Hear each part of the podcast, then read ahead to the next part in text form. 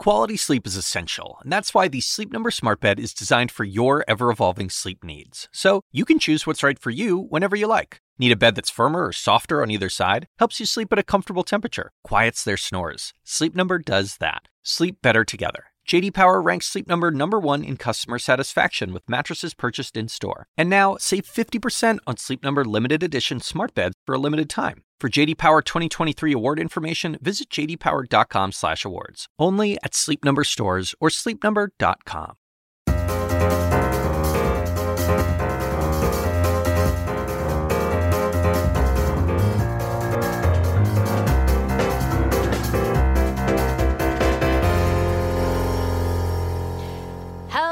everyone, and welcome to the Forecast Fest. We're so glad you can join us. I am Kate Bolduan, here with my colleagues John Avlon Hola. and the Harry Enten. Shalom. It's like the Ohio State, which I despise, but I decided Ohio to State give it to University. Harry. this week, it's all about Iowa and what voters are talking about and what candidates are shouting about. On that note, why is Bernie Sanders taking a page from the Donald Trump playbook? We will discuss. And is it still the economy stupid? Harry's mini obsession this week on who could be the gettables for Trump to expand his base and how he's definitely not talking to them right now. Then there's a little Avlon obsession. Emperors, kings, or presidents. Maybe a little Freudian there for Avlon. A mm. fascinating study about how much power voters really want their president to have. But before we do any of that, let's get the very latest forecast. Harry, where do things stand? Well, this for this week's forecast, we're going to zoom in on Iowa and take a look at a Monmouth University poll that was taken last week. For those of you who did not see it, I'll just give you the top line pretty quickly. Joe Biden holding on to his lead there with 28%. Elizabeth Warren jumping up to 19%. She was in the single digits the last time Monmouth took a poll back in April. Kamala Harris is at 11% in third place. Bernie Sanders down from the double digits. He's down to 9% in fourth place. And Pete Buttigieg stood in fifth place at 8%. No one else topped 3% in that particular poll. But what I'm really interested in is I went back in history and sort of looked at what do the polls at this particular point mean in terms of what your chance of winning the Iowa caucuses are. And basically someone who's in Joe Biden's position, who's polling in the high 20s, tends to win the Iowa caucuses about 35% of the time. And what does that mean? Well, it means he's the most likely to win, right? But You- that's not great. but it's not great. It means that there's a better chance than not that someone else will win the caucuses. Someone in Elizabeth Warren's position, polling at around 20%, wins about 20% of the time. And then basically you have those three, Harris, Sanders, and Buttigieg, polling right around 10%. And that, uh, for each of them, basically um, correlates with them each having a 10% chance of winning. And if you add all of those up, that means that there's still 15% of the pie. Essentially, there's a 15% chance that it's not one of the top five who ends up winning the Iowa And, caucuses. and who historically would have fit in that pattern? Uh, that would, you know, if you were to go back, for instance, at this point in the 1980 Republican Iowa caucus contest, you would find that George Herbert Walker Bush was only polling at 1%, and he ended up winning the Iowa Republican caucuses that year. So there's still, But- still some time. But does it's just a different time. It's a different political process now. I feel like with Democrats, Iowa means so much more this time. Just because of how big the field is and how much momentum they know they need um, going forward. I just, uh, maybe I'm wrong. No, I, I mean, well, also back then Iowa wasn't Iowa as we know it now. It actually was a caucus. It was kind of just a, a, a- a opening starter, but New Hampshire was the main event. Um, now, it really everything matters. Iowa. If, if Biden can't clear Iowa, New Hampshire's a much tougher road for him to hoe because he's got two neighboring state senators running in the primary. Uh, you know, Bernie Sanders, Vermont, Elizabeth Warren from Massachusetts. It's historically been very difficult to dislodge a, a neighboring state, uh, you know, senator or governor from uh, New Hampshire. Not Can I ask you guys th- well, this? Uh, looking at the Monmouth poll, Yes. there's a question in the Monmouth poll that there isn't a lot of these polls that I'm sorry doesn't make any sense to me. when they ask the question, "What's your second choice?" Why does that even matter? It's Warren is their first second choice, and Kamala Harris is their second second choice in this poll. I don't understand. Yeah, I okay, would- everyone's raising their hands. Go. Okay. I- so essentially, the way it would go is that if you without you know diving too deep into it, if you're under 15% in a particular caucus, remember their caucuses Exactly. is the statewide. I think but you- cockeye is the uh, plural. Right, there. I was not an English major. In fact, I failed numerous grammar quizzes in eighth grade. But Uh, listen to us, folks. We and I stuff. cried about it. Um, but essentially, if you're under a 15% threshold in an individual caucus, that means that your voters get reallocated to the other candidates. And so, given that Elizabeth Warren in this particular poll is the number one second choice, it perhaps indicates that maybe in a number of these caucuses, if none of these candidates, remember, only two of the candidates here top 15%, and there are a slew of candidates out of the 20 plus who are under that, that could in fact indicate that maybe even if she wins, even if Joe Biden wins the initial first vote, she could in fact be in a good position when these other candidates have their choices And, and then the other question is, yeah, who's Buttigieg's second? Um, Right. Because because Right. because Bernie's seconds are presumably going to overwhelmingly go to uh, Sa- Oh. uh, Warren. Oh, no, no, no, no, no, no, no, no, Maybe. no, no, no, no. maybe not. If you were to look at the national polling, for instance, what you would actually find is that people who select Bernie Sanders as their first choice, their second choice is the plurality is actually Joe Biden, and the reason that is My is brain is like melting Septuagenarian exploding. Help the me. the, the, the reason why is because we tend to think of things ideologically speaking liberal, moderate, very liberal, conservative, so on and so forth. But in fact, for a lot of voters, if you were to look, what do Bernie Sanders and Joe Biden uh, share in common? Well, one Snowy thing they- white hair. Nothing. That is for sure. But one thing that they do share in common is their supporters tend to be those who lack a college degree. Versus Elizabeth Warren supporters tend to overwhelmingly have college degrees. So look at the demographic of the voter support. Okay. Yes, and so it, it could get a it could get a, very interesting. But to me, if I were to sort of just put a sort of nice little cap on it, what this tends to indicate is there's some time left. The candidate who's probably going to win the caucuses is one of the top five. Biden has the best shot, but he, if I was betting, I'd bet on the field, not Biden. One more person, just quickly, uh, before we move on. There's an update. Dun, dun, dun. According to the New York Times, Hickenlooper, John Hickenlooper, is ending his presidential bid, mulling a run for Senate in Colorado instead. My quick take: Why not? When you look at where he's polling and how he, how everyone says how well he could do against Cory Gardner. Yeah, well, that's no question. I mean, here's a guy who's been the popular two-term governor of the state, much better position to win the Senate seat. Obviously, no one running for president wants to concede that too early, but at some point, you got to make a concession to reality. Hickenloop's been holding out a lot of hope about Iowa because actually he had a cousin, uh, also named Hickenlooper, who was the uh, senator from Iowa, and so he's, you know, one of his arguments he's made to reporters like us is, you know, I think I've got higher name ID than you'd think in Iowa. That has not been borne out by the polls to date. Um, and so, you know, as much as I, I I think he, he has a great record of being governor on paper, he's actually a perfect guy to run for president. Right. I think he'd be better served by running for Senate. I, I will just add this: zero percent is the most frequent number that John Hickenlooper gets in the Iowa caucuses polls. And then, just in terms of that Senate race, look, Colorado is a state that now leans left in the nation. If we know one thing from the 2018 elections, is how you vote for president is increasingly reflected in the Senate races for how you will vote there. So Cory Gardner, the incumbent's no doubt in trouble. And although there's just internal polling going on at this point, the internal polling does suggest that Hickenlooper would not only be a heavy favorite in the primary, but he'd also be a favorite running against Cory Gardner in the general election. Fascinating. so we will wait for. Do you, does he go by Hick or Loop or Hickey Uh, Loop? Hi- Hick is what he's called uh, up in the uh, All right. So we'll wait for state. up in the mountains. up in the mountains. We'll wait for Hick's announcement, um, whatever it may be. So we know now where they stand in terms of the forecast. But how does that play into this new strategy? You tell me if you think it's new or not in the primary. A politician railing against the media, blaming the media for all things that are wrong with their campaign. This time it is not President Trump we're talking about, it is Bernie Sanders. Here's what he said on the stump about and the Washington Post. corporations. Anybody here know how much Amazon paid in taxes last year? Zero. Yeah. See, and I talk about that all of the time, and then I wonder why the Washington Post, which is owned by Jeff Bezos, who owns Amazon, doesn't write particularly good articles about me. I don't know why. First off, Sanders is wrong. Marty Baron, the editor of the Washington Post, rightfully spoke out and issued a statement going as far to call it a conspiracy theory what Bernie was doing. Why is he doing it, John? Well, I mean, I think first of all, it's not wrong that Bernie Sanders hasn't gotten consistently glowing coverage from the Washington Post. What is wrong is that his criticism of Amazon has anything to do with Right. that. Um, and, and that's important. Look, Bernie, as a devout democratic socialist populist, um, rails against the establishment. He has never been someone taken tremendously seriously within Washington because of his extreme views. Now, he deserves a lot of credit for moving the debate, or at least the Overton window, in his direction.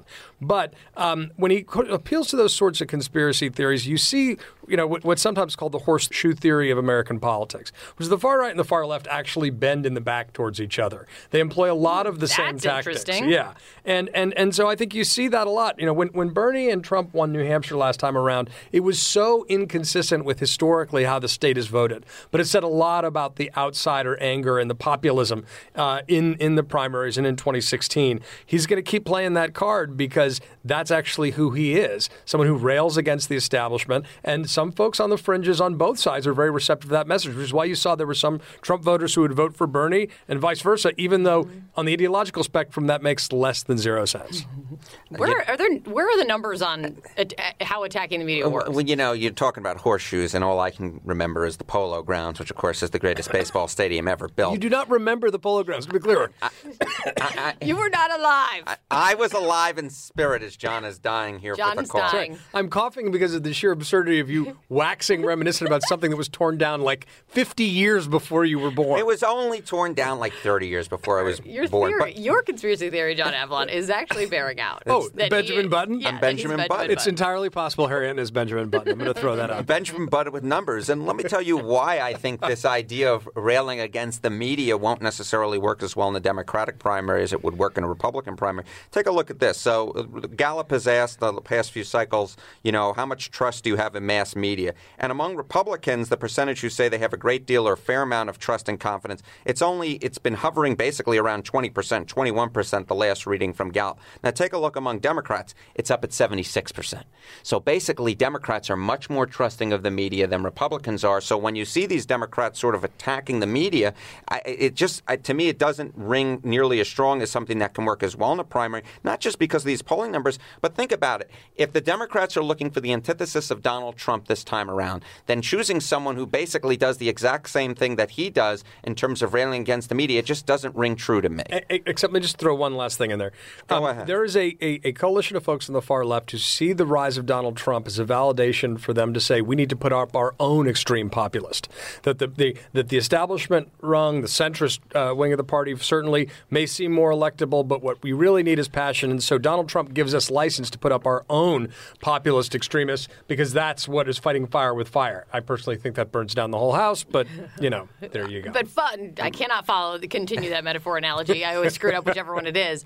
But does it also is that the par, wing of the party that blames the media that Donald Trump was elected? Like Probably some overlap, I'd Well, I- imagine. You know what I I mean? mean, look. I mean, the fact is, is there's always going to be a receptive part of the party to that sort of message. But look at where Bernie Sanders is polling right now. He, you know, he's stuck basically in the mid-teens nationally, and we just read off an Iowa poll where he couldn't top ten percent. Um, and you know, I'll, I'll just also mention this. Wait, so do you, are you thinking then that you think that this is Bernie's taking this tactic because he needs a scapegoat for where he stands in the polls? Yeah, I think that's lo- look. I think But he's hated corporate America forever, Yeah, ever. of course he hates it, but he's he's emphasizing this message now. You, but you also see obviously Joe Biden also going after the media, right? They're not necessarily loving the coverage, but you know I'll just point out a few things. Number one, you know 538's been tracking. My good old friends there have been tracking. You know who's leading in media mentions on cable news, who's leading in media mentions in online stories, and Biden regularly runs well ahead of the pack on cable news and in online articles. Sanders routinely runs in the top four. Um, I will say this though. I will give both of them credit on this sort of way. And that is, you know, I don't think that the media, you know, is thinking, okay, I like this candidate, therefore, you know, I'm going to boost this person, and I don't like this candidate, therefore, I'm going to dig into this person. no, don't even. al- No, th- no, that's not how it no. works. That's not how it works at all. But I do think that there is sometimes, you know, you if you live in a city in. New mm. York, you know, if, if someone is an analyst, you can't help but see what's sort of going on. Who are the people you talk to? Who are the sources that you talk to? I think part of the problem last time in terms of why the media sort of missed Donald Trump was because the fact is the media is very well educated. We don't know a lot of people who don't have college degrees, at least in terms of the people that the media tends to hang around with on a day to day, at least within the city. And I will say that both Joe Biden and Bernie Sanders, as I mentioned earlier, tend to pull their support from those without a college degree. So sometimes I do think the media does have a blind spot to their supporters. I don't. I would. I would concede this. I don't. I agree that a lot of people have surround themselves with friend groups that are echo chambers. Not even friend groups, but this like society does. Yes. But I don't think it has to do with education. I mean, I, th- I don't think that has to, like Debbie Dingell is one of the first people who was shouting from the rooftops in Michigan that she saw amongst her voters in, in her district that Don, they Donald Trump was resonating, and she was saying it. She Yep. was raising the alarm in 2016, and it just folks weren't listening. Sure, uh, sure, they weren't listening, and I think part of the reason they weren't listening was because if you looked in Manhattan, it was it was Donald Trump actually lost the island of Manhattan in the Republican primary, despite winning the state by six, you know, with sixty percent of the vote. I, I just think that sometimes that we do, in fact, you know, sort of fall in our own echo chambers. This is not to say that Bernie Sanders' complaint about Jeff Bezos has any merit. Right. I'm just saying, in terms of, I do think that sometimes the media loses track of who necessarily is appealing to the Democratic primary electorate. We are going to take a quick break. When we come back, we'll dive into President Trump's approval rating when it comes to the economy and why Harry thinks that he could actually win over some Democrats. I know that's simplistic, but we'll get to it. And also, we're going to look at how Republicans have evolved, I think is the nice way to say it. Yeah, air quotes, on their views of presidential power. That's next.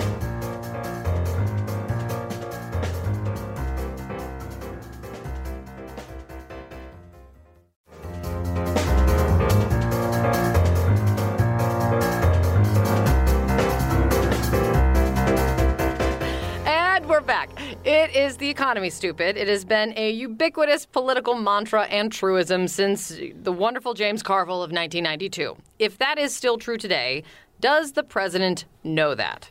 This is what we're calling Harry's weekly obsession. and this is it this week. Wendy's? We're, we're going to eat Wendy's live on set? My goodness. What have you found? Well, no, uh, look, if any of you have been paying attention to the polls, what you know is that the president's approval rating has been consistently under 45%. And our, I aggregated together the CNN polls the last three times we took it. And what do we find among voters? Trump's approval rating has been 44%, his disapproval 52%. But on the economy, you basically have the inverse 53% approval and 42% disapproval. So to me, this seems like a simple mathematical equation. Can Donald Trump win over some of that 9% of the electorate that approves of him on the economy, but not overall, and get those voters to approve with him overall. Now, here's the issue, among other things, is if you look at that slate of voters, that 9%, they differ radically from the overall 44% who approve of Trump overall. So, for instance, we know that among the Trump base, those who approve of Trump, nearly 90% of them consider themselves either Republicans or Republican leaning independents. But take a look at those who approve of Trump on the economy, but not overall. In fact, the majority of those voters actually consider themselves either Democrats or leaning Democratic.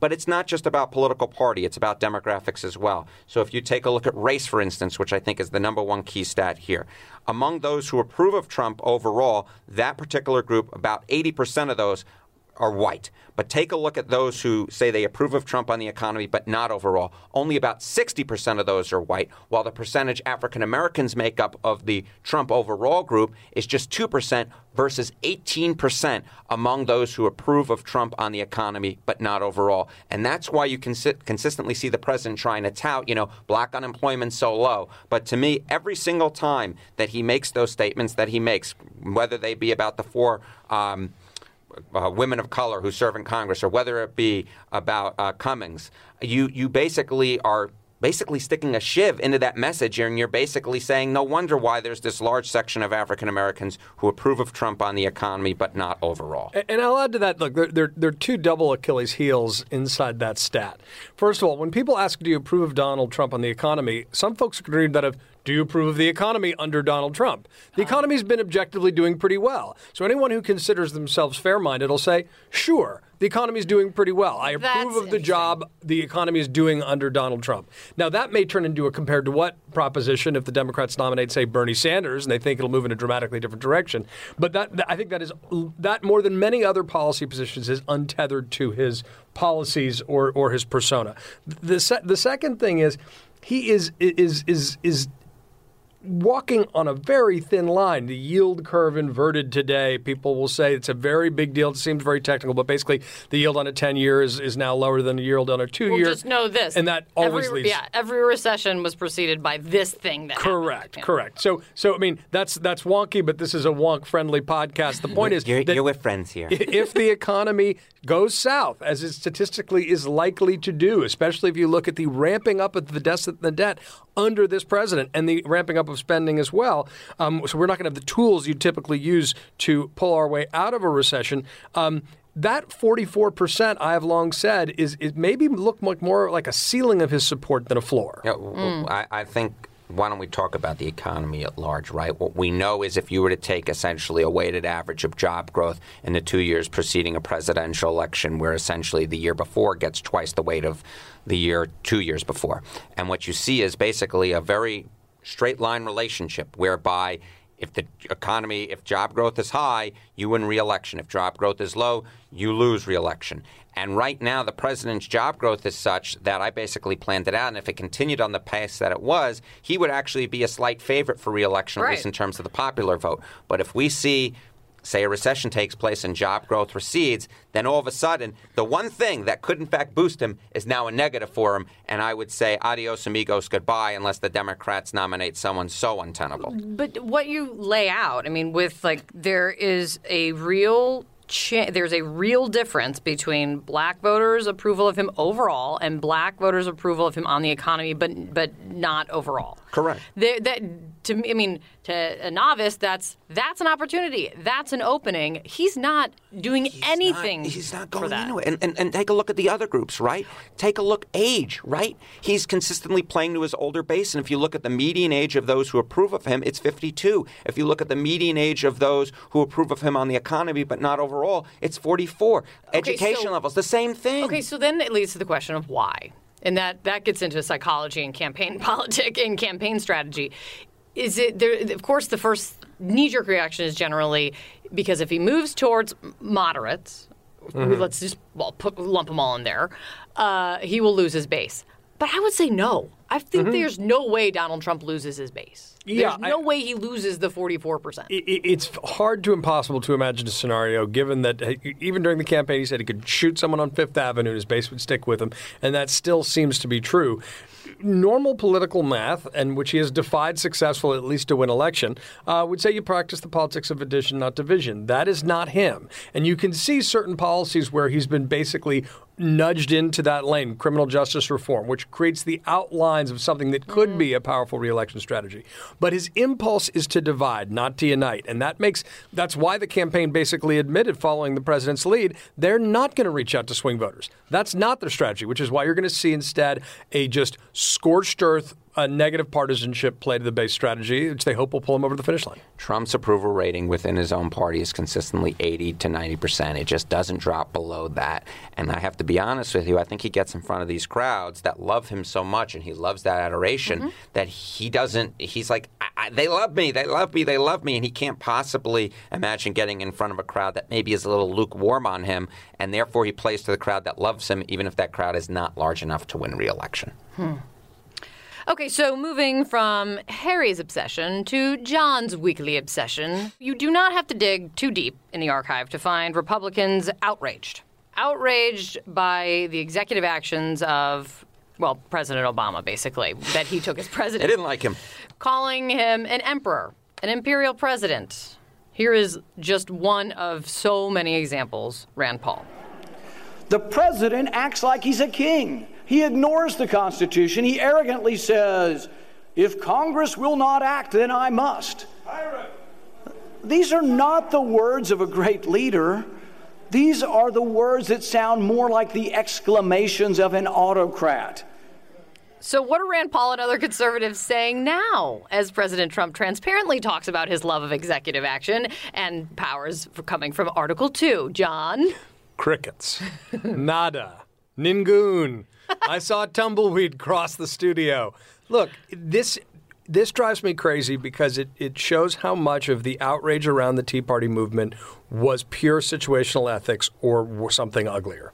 That it has never been about policy. So much of that overheated opposition to Barack Obama. Um, one tell in that Rand Paul quote is the word arrogant.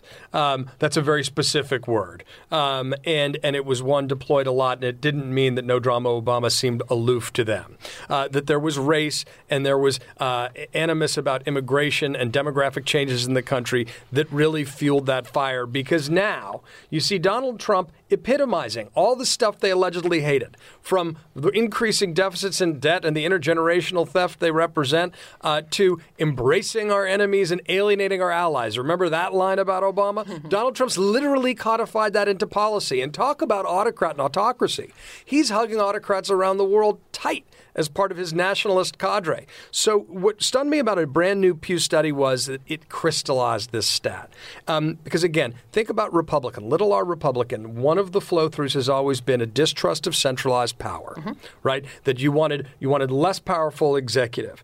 Well, this Pew Center poll found that uh, since Obama had left office, the number of, uh, conservative Republicans who said that uh, the problems of the U.S. would be solved if, quote, U.S. presidents didn't have so much to worry about Congress or the courts went from 26 to 52, a majority.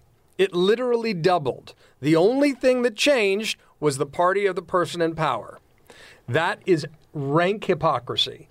And it shows that all those ideas, the, the idea that Republican Party was being motivated by ideas and principle is just BS. I'm trying to think if there's like any other explanation for that other than we just like the guy in office and we really didn't like the guy that was in office. There's always like going to be a little bit of noise yeah. about you're at it, you know, where you stand is a matter of where you sit. That's a I will make a lot of discount for that normal bit of humanity. What I won't do is say I have a philosophical worldview and we know what we stand for and it's in deep beliefs rooted in an understanding of the Constitution that the rest of you guys don't get. And all of a sudden, when their guy comes into power, who literally is embracing autocrats around the world and has said that he has enormous enormous disregard for constraints and checks and balances, they flip. Not only flip, those numbers double. Mm-hmm. This, to me, reminds me of what we also see, for instance, on views on Russia and approval of Russia. And what you know, Good historically point. speaking, Republicans were actually the party that was more likely to disapprove of Russia as a country for very good reason. And now all of a sudden, those numbers, whoop, that was a flip. Democrats are the ones who are more likely to disapprove of Russia. And obviously, that has everything to do, if you're being honest with yourself, with how this president of the United States has interacted with Russia, the calls about whether or not Russia interfered with the election. And so, to me, this is, I mean, you know, call me cynical, call me whatever you want. These numbers. We like to call you Harry. We like to call me Harry. you know, uh, whatever you want. Just don't call me late for lunch, as my father used to say. Uh, th- th- this, to me, is just exactly what I would expect. Exactly what I would expect. Are okay. you that cynical? I. You yes. have no yes. idea oh my how gosh, cynical yes. I am. Yes, but can I also enter into the conversation that it's not like Democrats aren't are like their hands are so clean here either. I mean, I was just and I'm not I didn't even not even combing through the statements from all of the Democratic candidates or all of the Democrats in Congress. I was literally, I was just like, you know, I'm just going to look on their campaign websites. And Kamala Harris on her website, Joe Biden on his website. If Congress doesn't act, and hers is on um, on on gun legislation, she's going to take executive action to keep our communities and keep our kids safe. Joe Biden on day one, Biden will sign a series of new executive orders with unprecedented reach that go well beyond the Obama Biden administration platform and put us on the right track. I mean, it's not like they've but, learned a lesson. No but, no, but can I make a point for at least something resembling philosophic consistency? Traditionally, the progressive movement over 100 years, which has included Republicans in the beginning like TR and then Democrats in the wake of Woodrow Wilson, have taken a more expansive view of the executive. They have tried to say whatever's not strictly restricted in the Constitution, the executive has the power to do. So at least that has some degree of historic continuity with the philosophy they claim to represent. But they know Republicans and conservatives they, have been the opposite of that. But, but these are the same people who are railing against how how much power Donald Trump has been grabbing with his executive actions, and these are not like uh, not and they're not promising executive action on just small regulation they're really this is on gun legislation. This is play to some the of the most stuff. divisive things in, in that our nation ever has tackled. This is part of the reason, you know, to take a nerdy standpoint here. Why I don't necessarily It's all necessarily. been nerdy here. Yeah. It's all nerdy. I all don't know what that song is. I'm getting not a scared. real song. Okay, Um, just checking. I make up songs in the shower. It's so much Um, look, this is why you know issue polling to me is interesting, but is also you know a fugazi, a fake, a nothing, because people change their minds to fit around the circumstances that are most convenient to them. And you, you know, you remember. Oh, George W. Bush, we love all the actions he took. Oh, wait a minute, we don't. If we're Democrats, then you know we want to take back some of his power. Then Obama gets him. We're going to give him more power, less. It's all a matter of advancing the policy goals that they want. It's not so much an issue of you know this idea up in the sky of Yeah. how much power the president should have. Well, I think our final conclusion is that everyone in this entire country has such short memories. I concur with that honestly, line of honestly, sadly, yes. And with that in mind, that does it for us today, everybody. Thank you so much for listening. If you liked what you heard, please make sure to subscribe on Apple Podcasts, Stitcher, Google Podcasts, Spotify, or your favorite podcast app. While you're there, leave us a rating and a comment, please. It helps new listeners find the show. You can always find us on Twitter. I'm at Kate Bolduan. I'm at John Avlon. Harry, it's the same thing every week. I know, but I sometimes forget. I'm, I have short memories. I'm at Forecaster Enten. That's forecaster, like the snow forecaster. I did go to weather camp. Enten, E N T E N. It means Not- ducks in German. Not a thing. Like if I went to space camp, I could say like I could. Okay. Anyway, Does Ent mean ducks in German? It does. So much more too. so much done. And in next week, special Ducks thanks in to our, German. special thanks to our team behind the scenes, Amy Eason, Lauren Moore, and Mrs. Lowski. We'll see you back here next time on the Forecast Fest.